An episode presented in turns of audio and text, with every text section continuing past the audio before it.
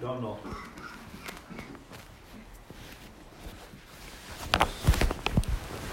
Stood at least, if not walked in the footsteps of our Lord Jesus Christ as he stands without speaking through his trial before the people of God and before the Romans.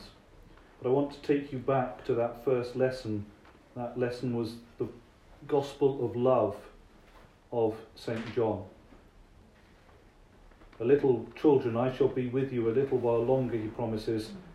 You will seek me, and as I said to them, Where are you going? You cannot come. Now I say to you, A new commandment I give you, that you love one another. By this you will know that you are my disciples, if you have love for one another. If I've always taught that we should read the scriptures Christologically, that we should always, even if we're reading the Old Testament, read the Old Testament with the lens of Jesus Christ. We should also read the lens of Jesus Christ in this moment as with the lens of love.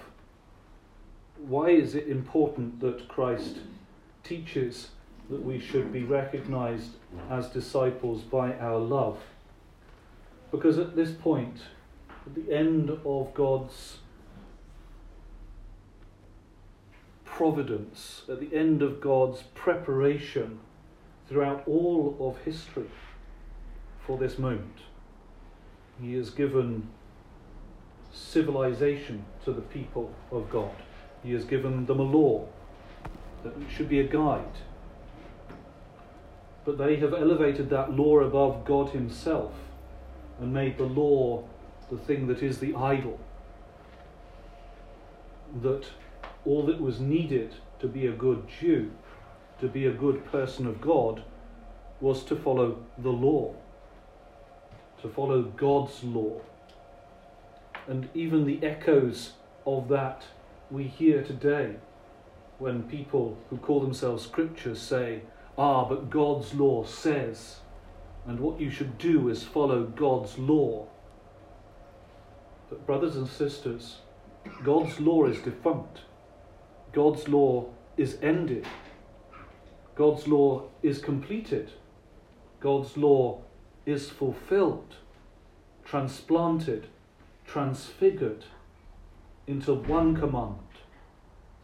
All of those laws stand by the test of the one commandment, the commandment of love.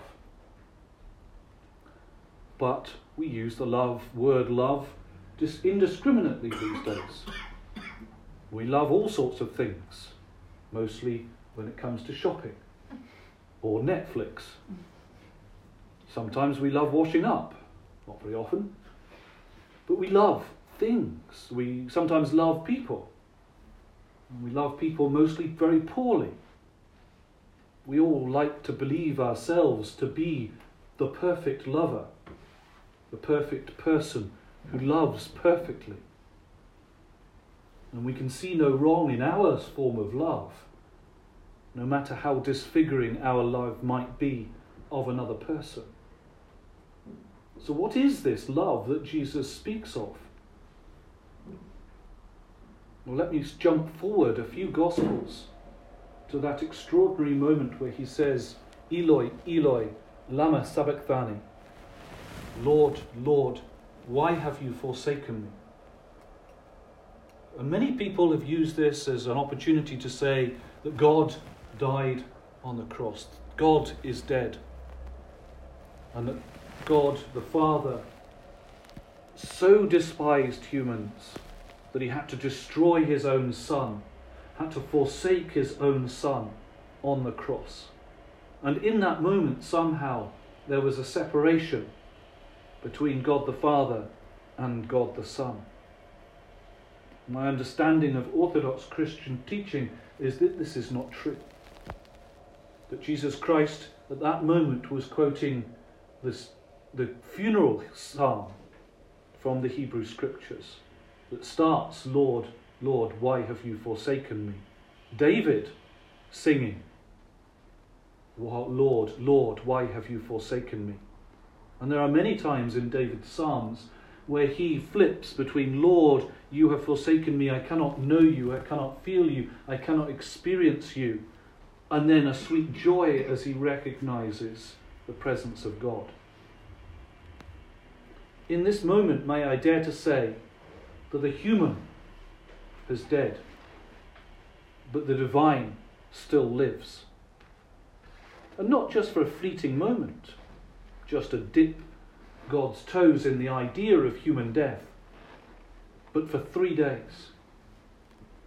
Remember, three days are the times when the spirit stays connected to the body, which is why Lazarus has to wait four days before he is resuscitated to life again, to make sure he is definitely, at least according to Jewish law, raised from the dead. Not for a fleeting moment, but for three days, the human is dead, yet the divine lives. You imagine that anguish of God the Father, of the Godhead, of the Trinity, separating and becoming separated from its humanity, from its very own creation, torn apart, separated. And yet, we know, the disciples didn't know, they kept asking all those dumb questions. The disciples didn't know what was going to happen. But we have the sweet joy, the joyful grief, the grief filled joy of knowing that Christ is resurrected. I use the infinitive there, I think that's the right term, isn't it? Is resurrected rather than will be resurrected. That Christ is resurrected. And we know that at that moment of resurrection, humanity and divinity are conjoined again, that they become one, fused, that we, God becomes human, that we might become divine. Love is a self giving love, a self emptying love, a freeing love.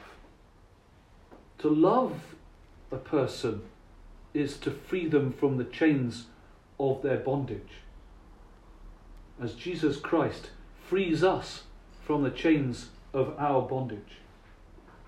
A love is not grasping, a love is not controlling, a love is not manipulating, a love is not self interested, but love that is other interested.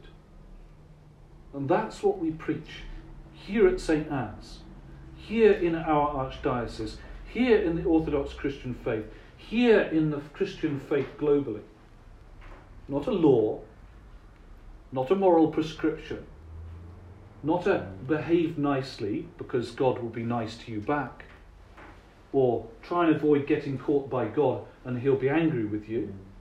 None of those things. In our faith, we preach love. A love that gives of itself, that empties itself unto death. And that is what we are waiting at this moment now, as God has been crucified, as the person is dead, the human, forgive me, is dead, but the person of the divinity of Christ is alive. And we await with bated breath, with silence, for the resurrection of our Lord Jesus Christ. In the name of the Father, and the Son, and the Holy Spirit. Amen. Tomorrow,